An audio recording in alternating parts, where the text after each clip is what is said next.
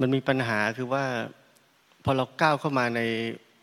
วงการการปฏิบัติธรรมนี้ เป้าหมายเราจะเกิดขึ้นทันที เรามีเป้าหมายบางอย่างที่อยู่ลึกที่สุดในหัวใจของเรา ว่าเราจะเราเข้ามาในนี้เพื่อจะได้อะไร ปฏิบัติธรรมเพื่อจะดีขึ้น ที่เราพูดมาทั้งหมดเนี่ยมัน มันเหมือนจะไม่มีอย่างนั้น เหมือนจะว่าไม่มีว่าจะเอาอะไรจะได้อะไร เป็นกลางกับทุกสถานการณ์ที่เผชิญหน้าในขณะนี้ แต่นั่นคือเป้าหมาย เข้าใจไหมทั้งหมดนั้นที่เราพูดนั่นแหละคือเป้าหมาย อืม เช่นความเป็นกลาง เราทุกคนอยากเป็นกลาง เราบอกว่าเราอยู่ในโลกนี้เราไม่เป็นกลางแล้วเราชอบสิ่งที่ดี เราไม่ชอบสิ่งที่ไม่ดีไม่เป็นกลาง และเราเข้ามาปฏิบัติธรรมแล้วเราอยากเป็นกลาง เพราะเรารู้ว่าความเป็นกลางนี่คือทาง ถ้าเป็นกลางนี่เราจะไม่ทุกข์ถูกไหมเราเลยเริ่มทำหลายอย่างกับตัวเอง ไม่ว่าจะเป็นการคิดบวก เข้าใจโลกนี้ เข้าใจคน เข้าใจสังคม เข้าใจทุกอย่าง จนเราเข้ามาในการปฏิบัติธรรม การปฏิบัติธรรมก็สอนให้เราเป็นกลางเหมือนกัน แต่เราก็พบว่าเราเป็นกลางยังไม่ได้ เราก็ยังชอบไอ้นี่ไม่ชอบไอ้นั่น หรือไม่รู้อะไรก็ตามที่มันเรียกว่าไม่เป็นกลางแต่ใจเราโหยหาความเป็นกลางตลอดเวลา ว่าเราเราเป็นกลางหรือยังเราเป็นกลางหรือยัง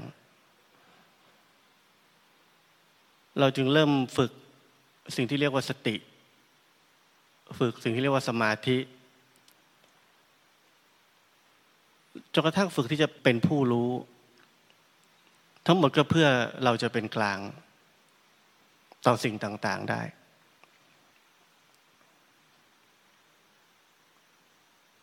เราไม่เคยเห็นว่า ความพยายามจะเป็นกลางนั้นคือความไม่เป็นกลางมากที่สุด เราอยากจะเป็นกลาง เพราะว่าความไม่เป็นกลางนี่เป็นสิ่งไม่ดีเราไม่ชอบ เพราะฉะนั้นความเป็นกลางของเราอยู่ตรงกันข้ามกับความไม่เป็นกลาง มันไม่ใช่กลางเข้าใจไหมแต่นักปฏิบัติธรรมเราทุกคน เราไม่เคยเห็นโครงสร้างอะไรแบบนี้ เราฝึกนู่นฝึกนี่ใหญ่เราอยากเป็นกลาง และเราไม่เห็นมัน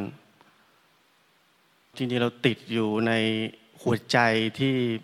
มีความไม่เป็นกลางอย่างถึงที่สุด มากกว่าสมัยก่อนที่เราอยู่ในโลกด้วยซ้ำ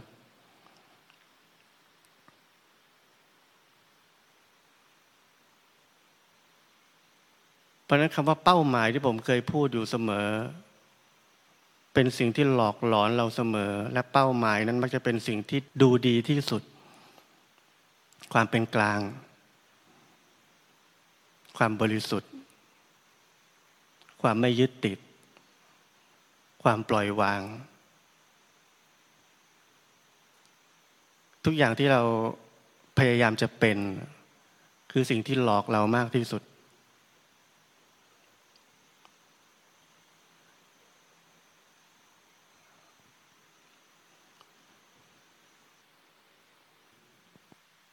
มีความทุกข์ทางกายเกิดขึ้น แล้วจิตใจเริ่มคิดปรุงแต่ง กับความทุกข์ทางกายนี้ทันทีที่ความคิดปรุงแต่งที่ประกอบด้วยอวิชชาเกิดขึ้นต่อความทุกข์ทางกายนี้ มันจะเกิด ความบีบคั้นที่ทำให้เรารู้สึกทุกข์ แล้วเราคนนี้จึงพยายามจะหาทางหนีออกจากความทุกข์ทั้งหมดนี้ ด้วยวิธีการต่างๆ ไม่ว่าจะเป็นความพยายามจะเป็นผู้เห็น หรือความพยายามจะรู้สึกตัว หรือความพยายามจะอยู่กับใจ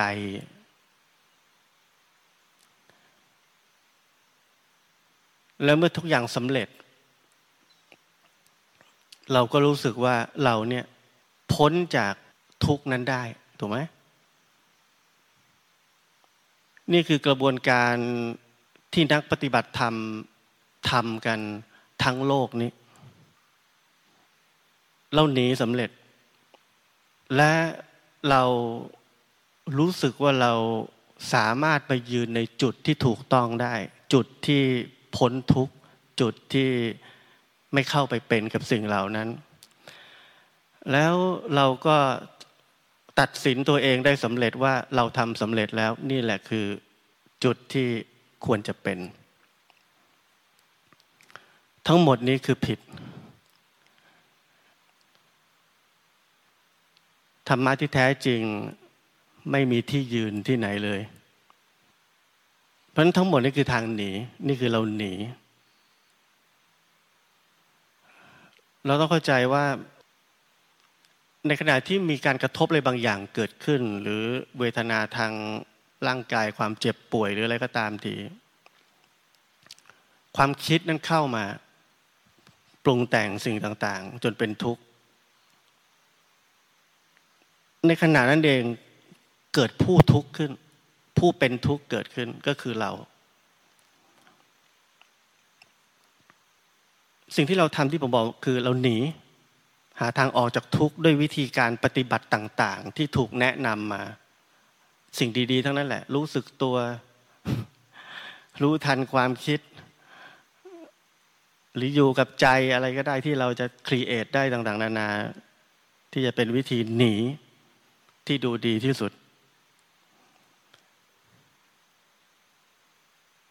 พอเราหนีสำเร็จ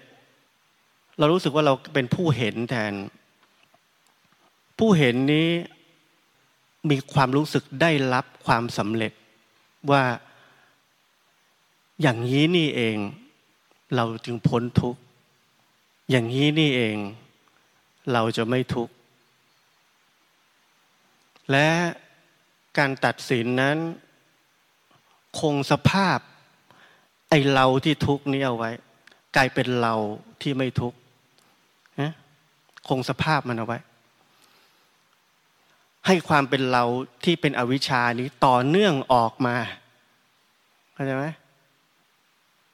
และเรา keep going keep walking อยู่ใน process นี้ตลอดชีวิต และเราหวังว่าวันหนึ่งเราจะเป็นพระอรหันต์ เราจะหลุดพ้นด้วย process ทั้งหมดนี้ และใน process เหล่านี้มีอะไร มีสติ มีสมาธิ มีปัญญา มีทุกอย่างที่เราต้องการ หรือที่เราได้เรียนมา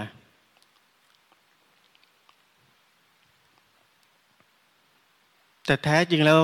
ถ้าเราเห็น กระบวนการหรือโครงสร้างอย่างละเอียดของชีวิต เราจะพบว่าเมื่อมีการกระทบหรือมีเวทนาหรือความเจ็บป่วยทั้งร่างกาย ความคิดเกิดขึ้น ความปรุงแต่งเกิดขึ้น ในขณะนั้นเองจิตนั้นมีอวิชชา และสร้างคำว่าตัวเราขึ้นมา ไม่ใช่เราเอาไอ้นี่ วิ่งออกจากทุกข์ แต่คือมันมีอีกขณะจิตที่เป็นวิชาเกิดขึ้น ที่จะเห็นโครงสร้างทั้งหมดนี้ที่ผมบอกว่า ขณะจิตนี้เป็นแค่ความปรุงแต่งจากเหตุคือความเจ็บป่วยหรืออะไรทั้งหลาย แล้วมันมีความปรุงแต่งเกิดขึ้น แล้วก่อกำเนิดตัวเราขึ้นมาในในก้อนนี้ และในทันทีที่ผมเรียกเป็นจิตวิชาแล้วกัน จิตที่มีวิชา เห็นโครงสร้างทั้งหมดนี้ไอความปรุงแต่งที่เป็นก้อนนี้ทั้งหมด ก็ดับไปเข้าใจไหมก็หายไป ในขณะจิต วิชานี้มันไม่ใช่จิตอวิชานี้เข้าใจไหมมันคนละอันกัน มันไม่ใช่ไอ้นี่วิ่งหนีออกมา มันคนละอันกัน มันคนละชีวิตกันนะ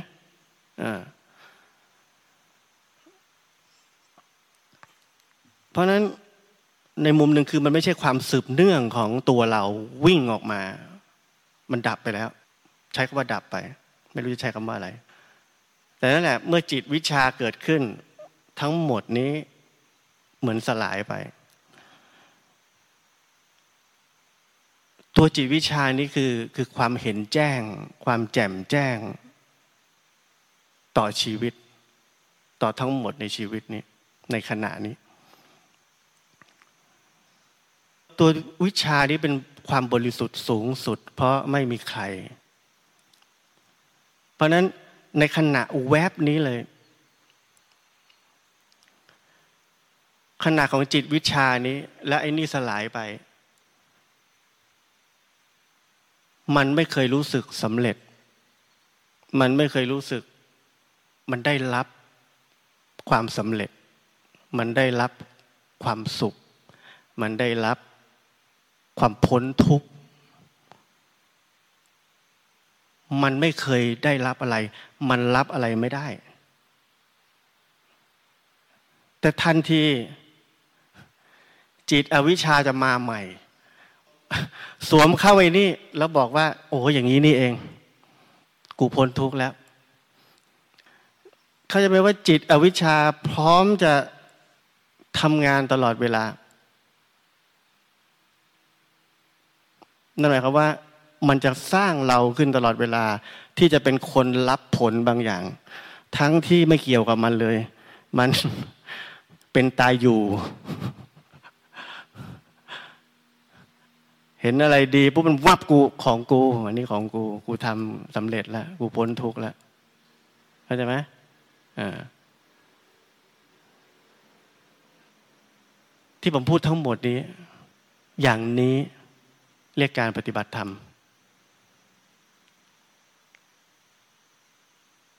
ไม่ใช่การสืบเนื่องของตัวเรา ทุกข์แล้ววิ่งหนี ทุกข์แล้ววิ่งหนีอันนี้คือเรื่องที่เป็นคนละเรื่องกันกับสิ่งที่เราเคยทำมาทั้งหมดในชีวิต สิ่งที่ไม่ไม่มีใครสอนเราแบบนี้ เราถูกสอนมาในเชิงของการทำอะไรบางอย่าง เมื่อทุกข์เกิดขึ้น พวกเราเข้าใจไหมสิ่งที่ผมพูดอันนี้เป็นเรื่องสำคัญมาก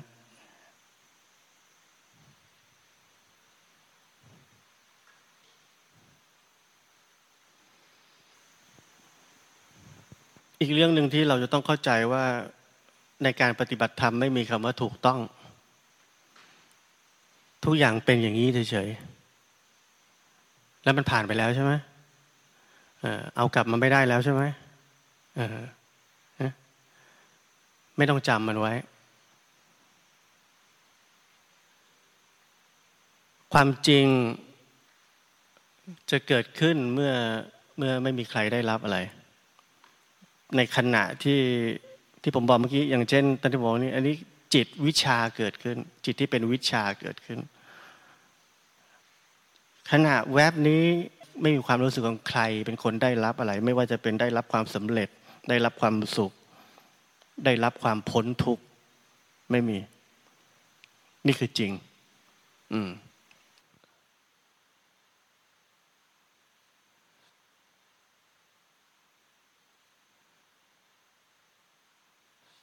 ความไว้ใจไม่ใช่ความเชื่อ เพราะความเชื่อต้องใช้ความคิด แต่ความไว้ใจไม่เกี่ยวกับความคิด ความไว้ใจมันคือกระแสทานของชีวิตทั้งหมด ที่เป็นจริง ชีวิตเราต้องเลือก การเลือกมีมีมีหลายอย่างนะเช่นเราเดินตักอาหาร อันนี้เรารู้ชัดว่าร่างกายต้องการอาหารแบบไหน ไม่ใช่ความอยากแต่เป็นร่างกาย เราจะเลือกได้ชัดเจนว่าเราต้องกินอะไรการเลือกนี้ ไม่มีความสับสน นี่เรียกว่าไว้ใจร่างกายนี้ เพราะฉะนั้นการเลือกจึงไม่ใช่ความสับสน แต่ชีวิตของคนเราส่วนใหญ่ เราไม่รู้จักความไว้ใจ ทุกวันในชีวิตเราใช้ความคิด ใช้การวิเคราะห์ อดีตอนาคตความรู้ต่าง ๆ ที่เราสั่งสมมาเพื่อจะใช้กับขณะนี้ และเมื่อเราใช้ชีวิตแบบนั้นชีวิตจะต้องเลือก ในทุกวันทุกเวลา แล้วการเลือกนั้นคือความสับสน ในทุกวันเราสับสน วันนี้จะก้าวเท้าซ้ายหรือก้าวเท้าขวาดี วันนี้จิ้งจกทักทำยังไงดี หรืออะไรก็ตามที เราไปลองไปสังเกตชีวิตเราเอง ถ้าเราใช้ชีวิตตามเหตุผล จะต้องเลือก และในขณะกำลังเลือกนั้น คือความสับสน และทั้งหมดนั้น ไม่ใช่ความไว้ใจในกระแสทานของชีวิต นี่คือชีวิตหลักของมนุษย์เรา นี่คือกระบวนการ การใช้ชีวิตหนึ่งของรูปแบบหนึ่งของมนุษย์ที่ที่ใช้กันทุกคน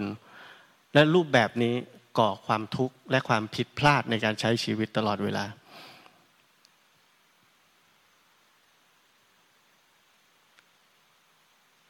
เพราะฉะนั้นการเห็นเรื่องแบบนี้นี่คือการปฏิบัติธรรมเหมือนกัน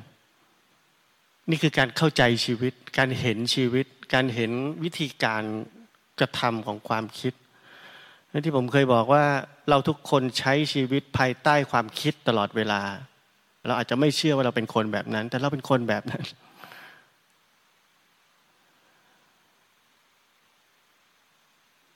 คนฉลาดใช้ความคิดมีเหตุผลในระดับลึกซึ้งสูงส่ง คนโง่กว่าก็ใช้เหมือนกัน แต่ก็ได้น้อยๆ แล้วคนแต่ละคนก็ได้ความสุขจากการเลือกไม่เท่ากัน ความสำเร็จจากการเลือกไม่เท่ากัน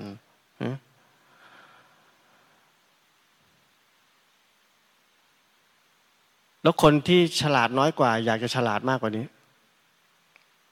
เพราะเห็นคนที่ฉลาดกว่าเขาประสบความสำเร็จหลายอย่าง คนที่ฉลาดน้อยกว่า ก็จะพัฒนาตัวเองให้ฉลาดมากกว่านี้ คนในโลกทุกคนทำแบบนั้น เราอยากจะฉลาดมากกว่านี้ อยากจะรู้มากกว่านี้ อยากจะรู้เท่าอาจารย์ อยากจะเก่ง อยากจะแบบนั้นเราไม่เคยเห็นว่ากระบวนการของการคิดที่อยากจะฉลาดขึ้น นั่นเป็นความไม่ฉลาด นั่นเป็นความโง่ซ้ำซ้อนครับอีก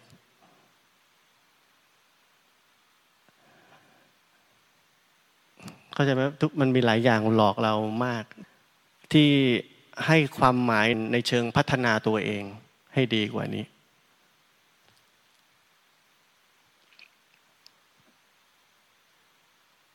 ในทุกวันของเราที่ผมบอกในทุกวันของเราในทุกเดือนทุกปี ในทุกเวลาเราตัดสินตัวเองอยู่ตลอดเวลา เมื่อสิ่งที่ไม่ดีเกิดขึ้น ทุกเกิดขึ้น ความฟุ้งซ่านเกิดขึ้น หรือเราไปทำอะไรบางอย่างที่มัน มันดูไม่ค่อยฉลาด หรือเราเรียกว่าเป็นความหลงก็ได้ หลังจากนั้นเราตัดสินตัวเอง ว่าไม่ควรเป็นแบบนี้ ไม่ไม่น่าเป็นแบบนี้เลย หรือทำไมเป็นแบบนี้แล้ว แล้วเราอยากจะไปอยู่อีกที่หนึ่ง ที่ที่เราเราเลือกว่ามันดี ดีกว่าเราลองลงลึกเข้าไปจริง ๆ ในหัวใจเราทุกคนเนี่ย ที่ที่นั้น ที่ที่ดีกว่าที่นั้น มันมาจากไหน ที่ที่เราอยากจะไปถึงนั่นน่ะ มันมาจากไหน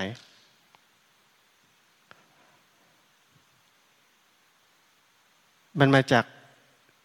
ได้แค่เพียงที่เดียวคือความคิด ความคิดนั้นเกิดขึ้นได้ยังไง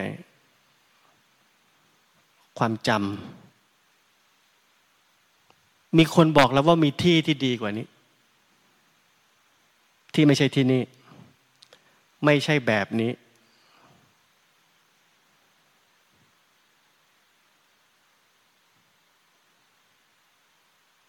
เพราะนั้นเราตกอยู่ในโครงสร้างของการที่หนีจากที่นี่ตลอดเวลา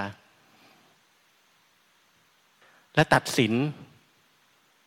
ความเป็นอยู่ในขณะนี้ตลอดเวลา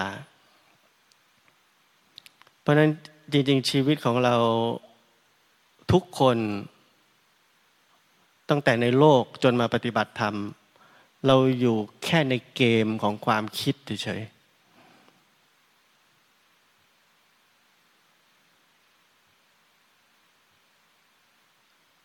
นักปฏิบัติธรรมเราเผชิญอะไรเข้ามาเกิดอะไรขึ้นเราคิดถึงคำสอน เราคิดถึง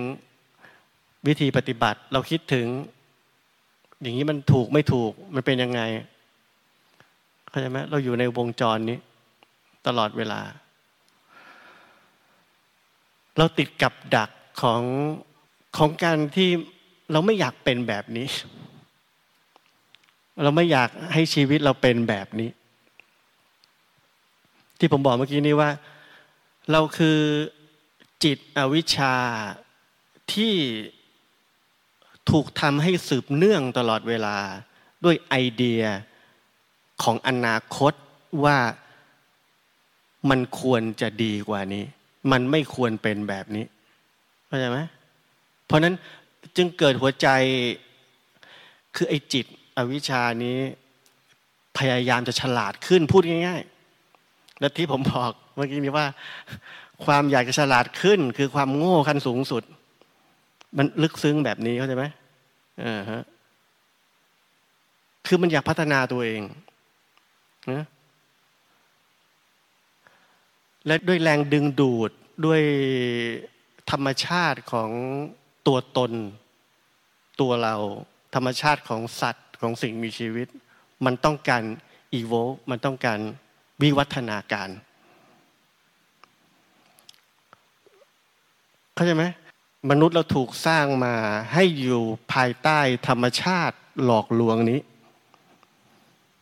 เพราะมนุษย์ทุกคนจะคิดเหมือนกัน เราจนเราอยากรวย เราไม่ดีเราอยากดี เราไม่สวยเราอยากสวย เราไม่หล่อเราอยากหล่อเราไม่แข็งแรงเราอยากแข็งแรง เราเกิดมาพร้อมกับสิ่งนี้เข้าใจไหมมันนี่คือเกมที่ยากที่สุดว่า เราจะออกจากเกมนี้ยังไง แต่ผมพูดเราออกจากเกมนี้เป็นเป็นเราอีกแล้วใช่ไหมไม่มีใครออกจากเกมนี้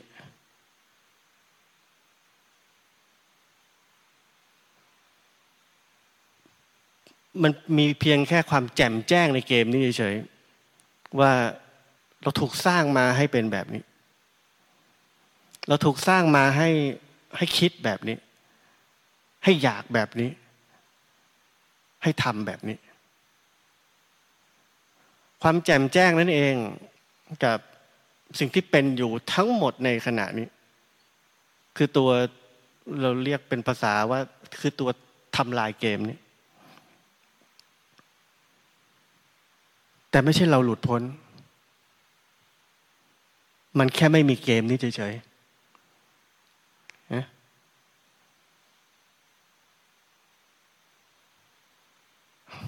เพราะนั้นเข้าใจไหมว่าเรื่องมันซับซ้อนซ่อนเงื่อนรับลวงพราง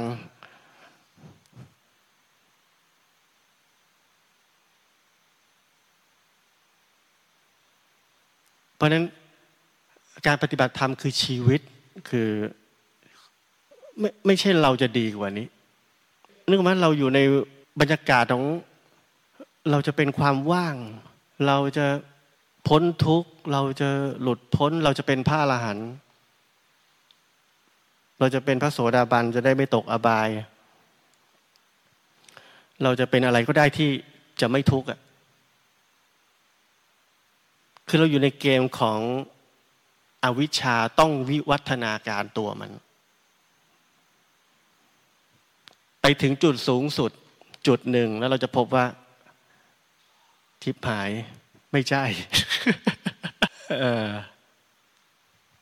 ตัน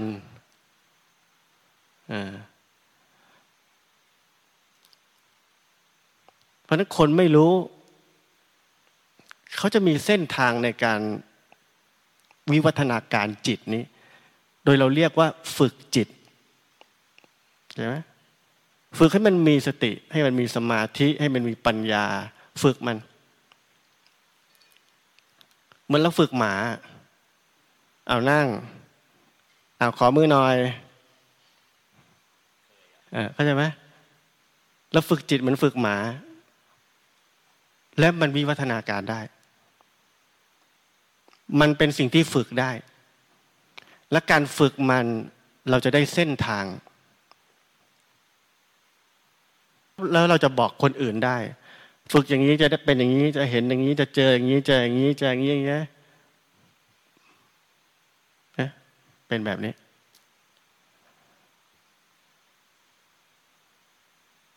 ซึ่งไม่เกี่ยวข้องกับความแจ่มแจ้งในชีวิตเลยเพราะฉะนั้นผมพยายามจะบอกว่ามันคือคนละเรื่องกัน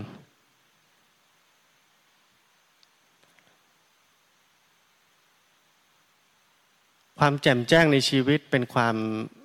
ฉับพลัน ทันที ไม่ใช่การฝึก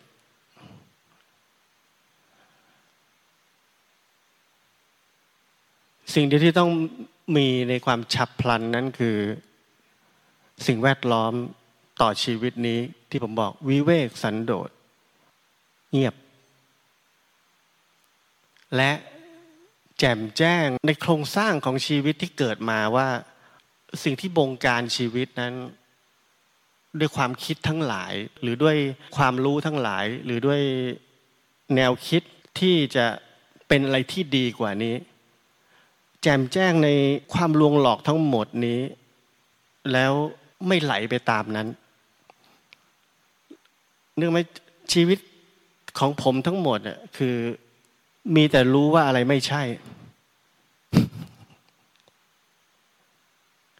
เข้าใจไหมพวกเรานักปฏิบัติธรรม เราปฏิบัติธรรมด้วยกันว่าพอสำเร็จอันนี้ใช่ละเพราะได้อย่างนี้อย่างนี้มากกว่า เพราะเอออืมอย่างนี้ใช่กว่า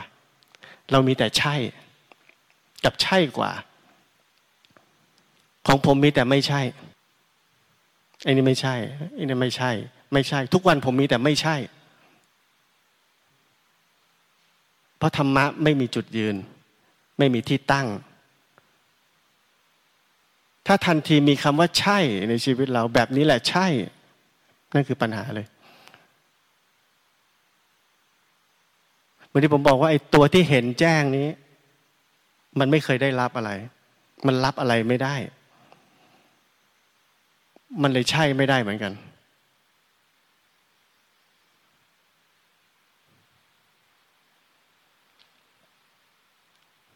เพราะฉะนั้นเราต้องเข้าใจว่า เราไม่สามารถจะเป็นอะไรได้ ไม่ว่าจะเป็นอะไรที่ดีกว่านี้ ที่ถูกเรียกว่า โสดาบัน สกิทาคามี อนาคามี พระอรหันต์มันเป็นไม่ได้ ไม่มีใครจะเป็นได้ ถ้ามีใครสักคนเป็นได้ คนคนนั้นอยู่ในกระบวนการของการที่พยายามจะวิวัฒนาการอาวิชานี้แค่นั้น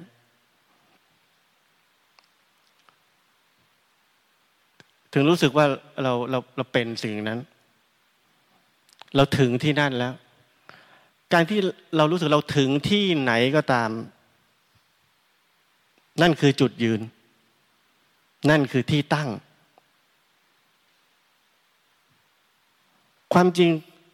ที่ไหนก็ตามเป็นแค่คอนดิชันใหม่ในชีวิตขณะนี้แค่นั้น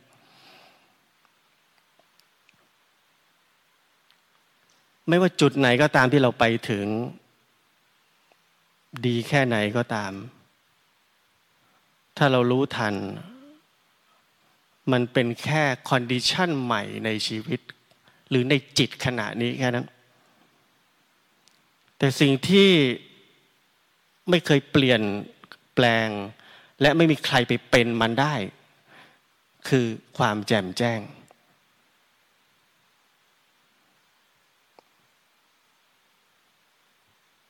ความแจ่มแจ้งหรือจิตวิชานี้ ไม่มีความสามารถในการรับ อะไร ได้รับความสุข ได้รับความทุกข์ ได้รับความพ้นทุกข์ ได้เป็นอะไร มันไม่มีความสามารถนั้น เพราะฉะนั้นสิ่งที่มันรู้ มันเพียงแต่รู้โครงสร้างของขณะนี้แค่นั้น และไม่ว่า ความคิดจะบอกว่าขณะนี้เป็นอะไร ทั้งหมดก็คือ condition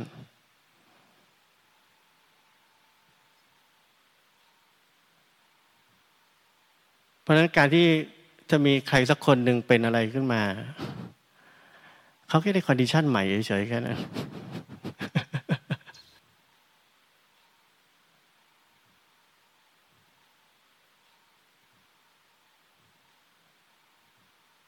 ความคิดก่อตัวขึ้นมาเป็นวงกลมๆอันหนึ่งที่ครอบชีวิตนี้อยู่ แล้วเราอยู่ในนั้น อันนี้ต้องฟังให้เข้าใจ เราอยู่ในนั้น ความแจ่มแจ้งคือเห็นทั้งหมดนี้ที่ผมพูดถึง เห็นกลมๆนี้แล้วเราเกิดขึ้นอยู่ในนั้น และไอเรานี้กำลังวิ่งหนี สมมุติว่ามันวิ่งหนีแล้ว หรือพยายามต่อสู้ หรือพยายามอะไรก็ตามทีไอเรานี่แม้กระทั่งแหวกทะลุออกจากไอ้กลมๆนี้ได้ แจมแจ้งคือเห็นแบบนี้ แต่คนเราไม่ได้แจมแจ้ง คนเราหาทางหนีจนทะลุออกมาได้ ไอ้ตัวนี้วิ่งออกมาจากไอ้กลมๆนี้ได้ แล้วก็เป็นกูผู้รู้ เป็นกูผู้ที่พ้นทุกข์แล้ว แล้วมันเป็นว่ากูรู้แล้วว่าทำยังไงนั่นหมายความว่าข้อมูลนี้ข้อมูลที่สำเร็จแล้วนี้ เป็นความจำเก็บเอาไว้เพื่อไปใช้ในอนาคตเข้าใจไหมเพราะฉะนั้นนี่คือความสืบเนื่องของอัตตาของอวิชชา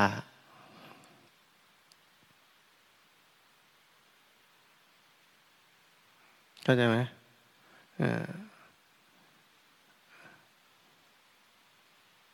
เพราะนั้นความแจ่มแจ้งเป็นสิ่งที่ผมพูดคิดผมถามหน่อยว่าผมสอนทุกคนได้ไหมมันมันสอนยังไง ไม่ได้ เราต้องเห็นทั้งหมดที่เกิดขึ้นนี้ และไอ้นี่ถึงจะเกิด มันเกิดเอง ไม่ใช่เราทำให้มันเกิด อืม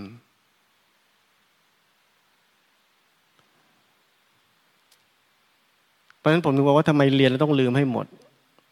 เพราะว่ากระบวนการความจำทั้งหมด คือกับดักที่ใหญ่ที่สุด ตื่นมาเรานึก วันนี้หลวงพ่อบอกว่าอย่างนี้หลวงตาบอกหลวงปู่บอกนี้จะทำอย่างนี้ อืมทำอย่างนี้ทำอย่างนี้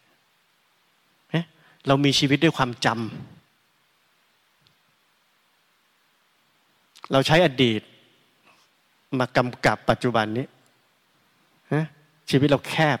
ด้วยความจำนั้นคำว่ากว้างคือหมายความว่า มันไม่มีความรู้ดีๆ ที่ถูกยึดเอาไว้ เพื่อมาใช้กับขณะนี้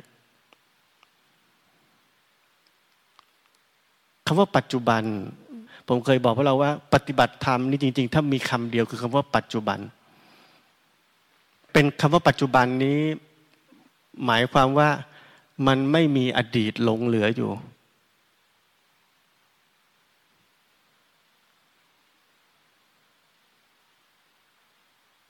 ที่ผมเคยบอกพวกเราว่า ความสุขอยู่ที่ไหน ความสุขอยู่ได้อย่างแท้จริงที่ปัจจุบันนี้เท่านั้น ที่ผมเคยยกตัวอย่างว่า วันนี้เราอยากจะไปเจอเพื่อนคนนี้ อยากจะไปกินข้าวร้านนี้ อยากจะไปฟังเพลงที่นี่ ทั้งหมดเป็นที่ที่เราเคยไปแล้ว หรือแม้กระทั่งเป็นบรรยากาศที่เราเคยไป อาจจะเป็นร้านใหม่ ที่ร้านนี้บรรยากาศดีนะ ลองไปลองดูไหมเราจำเทียบกับออบรรยากาศประมาณร้านนู้นใช่ไหมที่เราเคยไป เราจำได้ว่ามันมีความสุขงั้นเราจะไปกระบวนการไปทั้งหมดนี้ไม่มีความสุขอีกแล้ว แต่มนุษย์เราหาความสุขด้วยวิธีการเหล่านี้ ทั้งหมดในชีวิต เราหาความสุขด้วยด้วยสิ่งที่เราคิด ว่าเราจะได้รับคิด เพื่อนบอกคิดไป เพื่อนบอกคิดไป มันไม่เคยไม่มีใครไม่คิด แล้วไป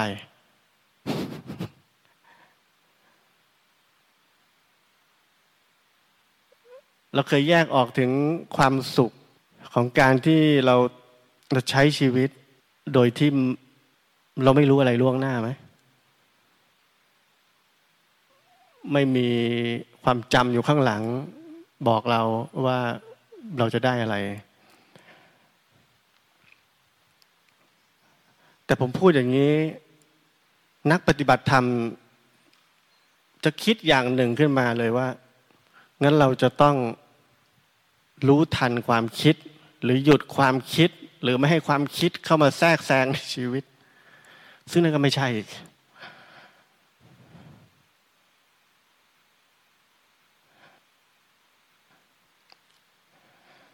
พื้นฐานของชีวิตมนุษย์ เราต้องการหนีความจริงตลอดเวลา นี่คือพื้นฐานของคนทุกคน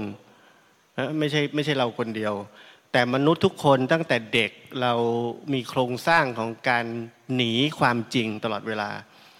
เราเป็นงนี้เราบอกว่าเราไม่ได้เป็นอย่างนี้ เราเป็นงนี้เราบอกเปล่าเราไม่ได้เป็นอย่างนี้นะเพราะฉะนั้นเราอยู่ในโครงสร้างนี้ในเราอยู่ในโครงสร้างแบบนี้ตลอดเวลานี้ต้องเห็นมันถึงจะ กล้าหรือพร้อมที่จะรู้จักความจริงของตัวเองจริง ๆ ที่ผมบอกเมื่อกี้นี้ว่า จริง ๆ เรากลัวแล้วไม่อยากเจอนี่คือแบบนี้เข้าใจไหมเพราะเราไม่เห็นไม่เห็นโครงสร้างที่ชีวิตของเราเป็นแบบนี้คือเราหนีความจริงตลอดเวลาพอเราอยู่ในความเคยชินนั้น ความเคยชินนั่นเองสร้างกำแพงขึ้นมาบล็อกการรู้จักตัวเอง มันถึงสร้าง ภาวะต่างๆ เช่นมันไม่อยากลงมันไว้ก่อนลักกันมันอะไรเนี่ยเข้าใจไหมนี่คืออยู่นอกนอกนอกนอกเลย นอกนอกเลย มันสร้างเหตุผลสร้างความรู้สึกบางอย่าง สร้างอะไรบางอย่าง ที่ให้เรากลับมาไม่ถึงตัวเอง เพราะเราเคยชินกับการหนีมาตลอดชีวิต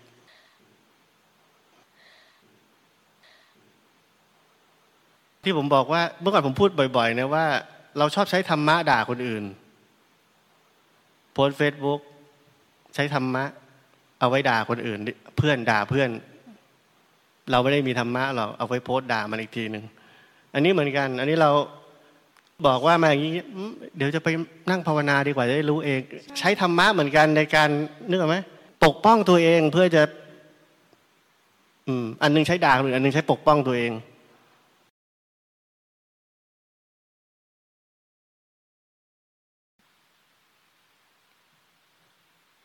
รุปวันนี้นะก็คือผมจะบอกว่าคนเราตกอยู่ภายใต้ความหลอกลวงของธรรมชาติของเราทุกคนที่มีคือการพัฒนาตัวเอง นี่คือความหลอกลวง เราตกอยู่ที่นั่น ธรรมชาติบีบคั้นชีวิตนี้แบบนั้นทำให้คนเราทุกคนไม่สามารถจะอยู่แค่ปัจจุบันนี้ได้ หรือ แค่แจ่มแจ้งในแต่ละปัจจุบันนี้ได้ อะไรก็ตามที่พาเราออกจากปัจจุบันด้วยความคิดตัดสินขณะนี้ ทั้งหมดไม่ใช่ ทั้งหมดคือธรรมชาติของความลวงหลอกที่มาคู่กับชีวิตนี้ และมาพร้อมกับสังคมนี้ มาพร้อมกับ คำสั่งสอนต่างๆ ที่บอกเราว่า เราไม่ควรเป็นแบบนี้ เราควรจะเป็นแบบนั้นมากกว่า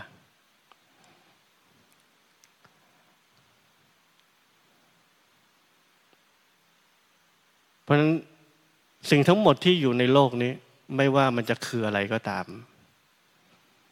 ลองไปดู มันเป็นสิ่งที่มีเหตุผล และเมื่อเราฟังหรือเราอ่านแล้ว มันสวมเข้าได้กับความต้องการของเรา เช่นการพัฒนาตัวเอง หรือเราจะหลุดพ้น ทั้งหมดนั้นสวมเข้าได้กับความคิดของเราทั้งหมด นั่นหมายความว่ามันสวมเข้าได้กับอวิชชา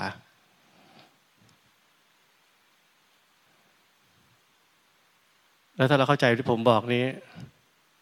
เราจะพบแต่ สิ่งที่ไม่ใช่ ไม่มีสิ่งที่ใช่เพราะฉะนั้นเรามีชีวิตเพื่อจะค้นพบเรื่องแบบนี้ โอเค แค่นี้